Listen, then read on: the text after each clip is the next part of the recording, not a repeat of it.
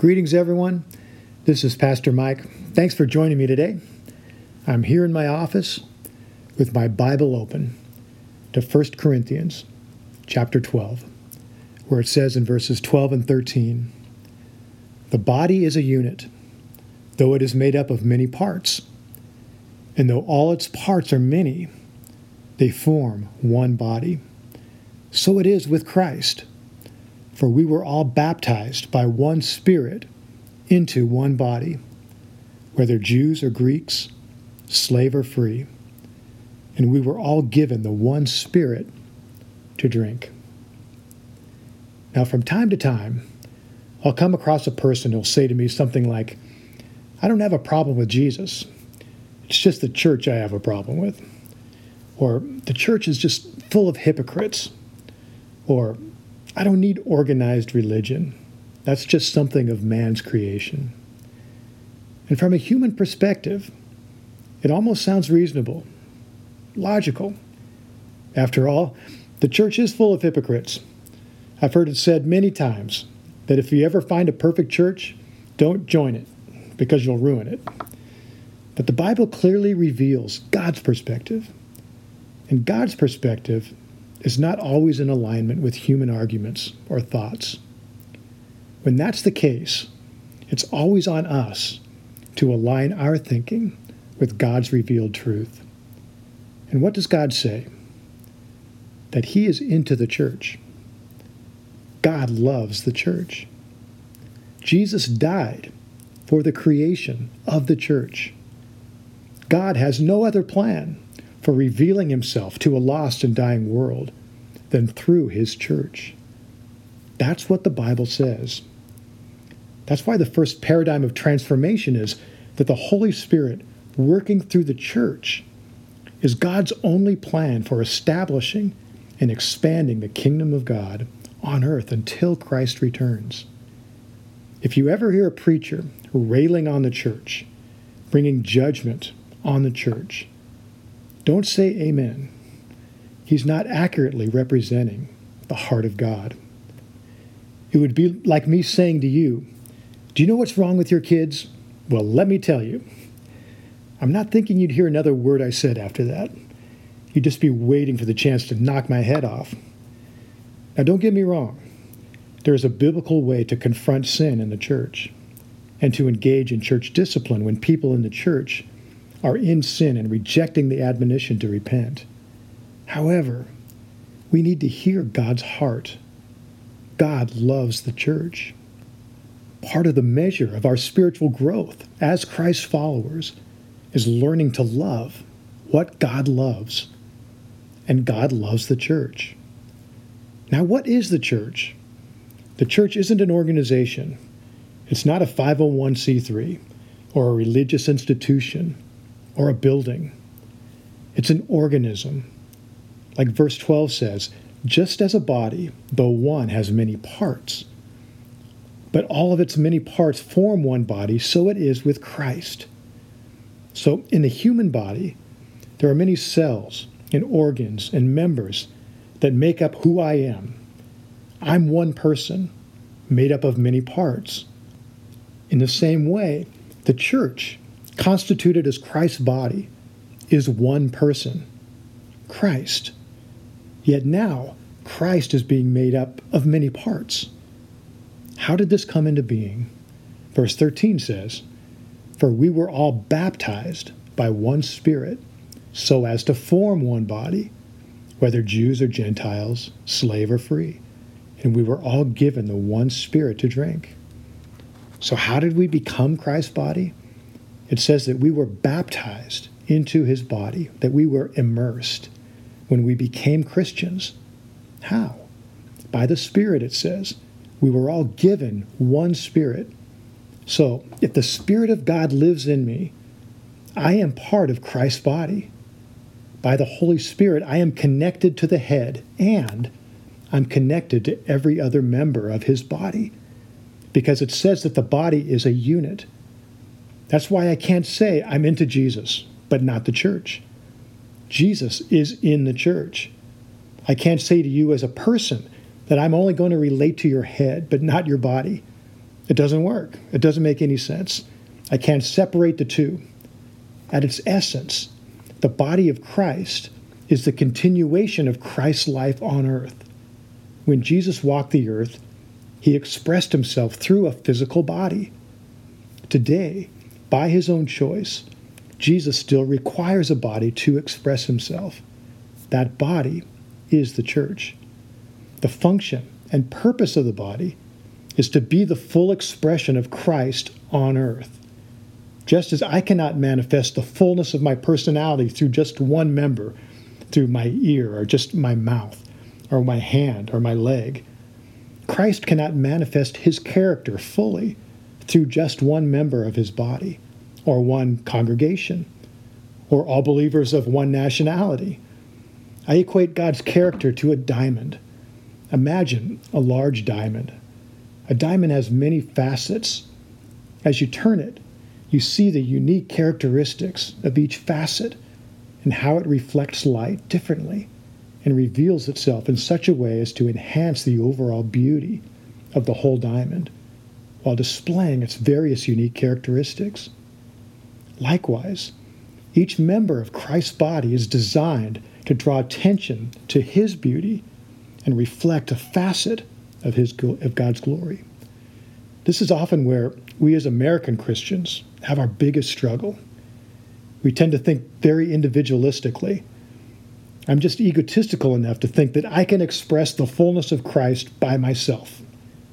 But the reality is, even if I am in full submission to the Lordship of Christ and walking in the Spirit in perfect alignment with the will of God, I will only express a small part of Christ in concert with others who are doing the same and expressing other parts. The fullness of Christ is expressed corporately through the church. And each of us are ministers, and as ministers are uniquely created as part of his body and designed and gifted to minister to the body and to the world in concert with the rest of the body. You see this amazing picture painted for us in Romans chapter 12. Here, Paul is giving in, in summary, the application to all he's been teaching on the work of the cross, the resurrection, the indwelling spirit, and how by faith we appropriate this work that God has done on our behalf. Often, when we read Romans 12, we'll just take the first two verses and apply them to our lives as individuals, and that's okay. But the primary application of Romans 12 is not individual, but corporate. That becomes evident as we read the first six verses. It says, Therefore, I urge you, brothers and sisters, in view of God's mercy, to offer your bodies as a living sacrifice, holy and pleasing to God. This is your true and proper worship. Do not conform to the pattern of this world, but be transformed by the renewing of your mind. Then you will be able to test and approve what God's will is his good, pleasing, and perfect will. For by the grace given me, I say to every one of you, do not think of yourself more highly than you ought, but rather think of yourself with sober judgment, in accordance with the faith God has distributed to each of you. For just as each of us has one body with many members, and these members do not all have the same function, so in Christ we, though many, form one body and each member belongs to all the others. We have different gifts according to the grace given to each of us. Then Paul goes on to talk about the various gifts, which we'll get into in another episode. But can you see the big picture of what is being portrayed here? In response to God's mercy, in response to all God has accomplished on our behalf by His grace, He says, offer your bodies to God together in worship the tenses are all plural, not singular. Then he begins verse 2 by saying, Don't be conformed to this world. He's saying that's no longer consistent with the nature of the one who lives in you, but be transformed by the renewing of your minds as you align your thinking with God's thinking, as you position yourselves to be partakers of and participants with God's divine nature. Again, you see this new reality of a people who worship God in spirit and in truth. Transformation is the authentic manifestation of Christ in us and through us by the power and presence of the Holy Spirit. As we experience this reality, then we will be able to test and approve God's good and perfect will. Now, verse 3 warns us not to think too highly of ourselves. What's he saying there? In the context of the passage, he's basically saying that I think too highly of myself if I think I can discern God's will outside the context of Christ's body.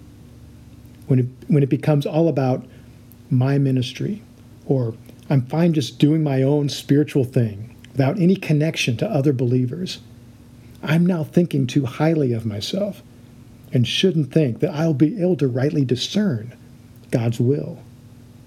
Because you see, my finger or my knee doesn't have a separate will apart from the rest of my body, only a separate function. That's why it says in verses 4 and 5 For just as each of us has one body with many members, and these members do not all have the same function, so in Christ we, though many, form one body, and each member belongs to all the others. So to whom do you belong? We belong to Christ, and we belong to all the other members that make up his body. So when we divide or refuse to fellowship with other believers, whether that be in a congregation or the other believers that God has yoked us with in our city or in our community, then what that reveals is our loyalty to a distinctive rather than a people.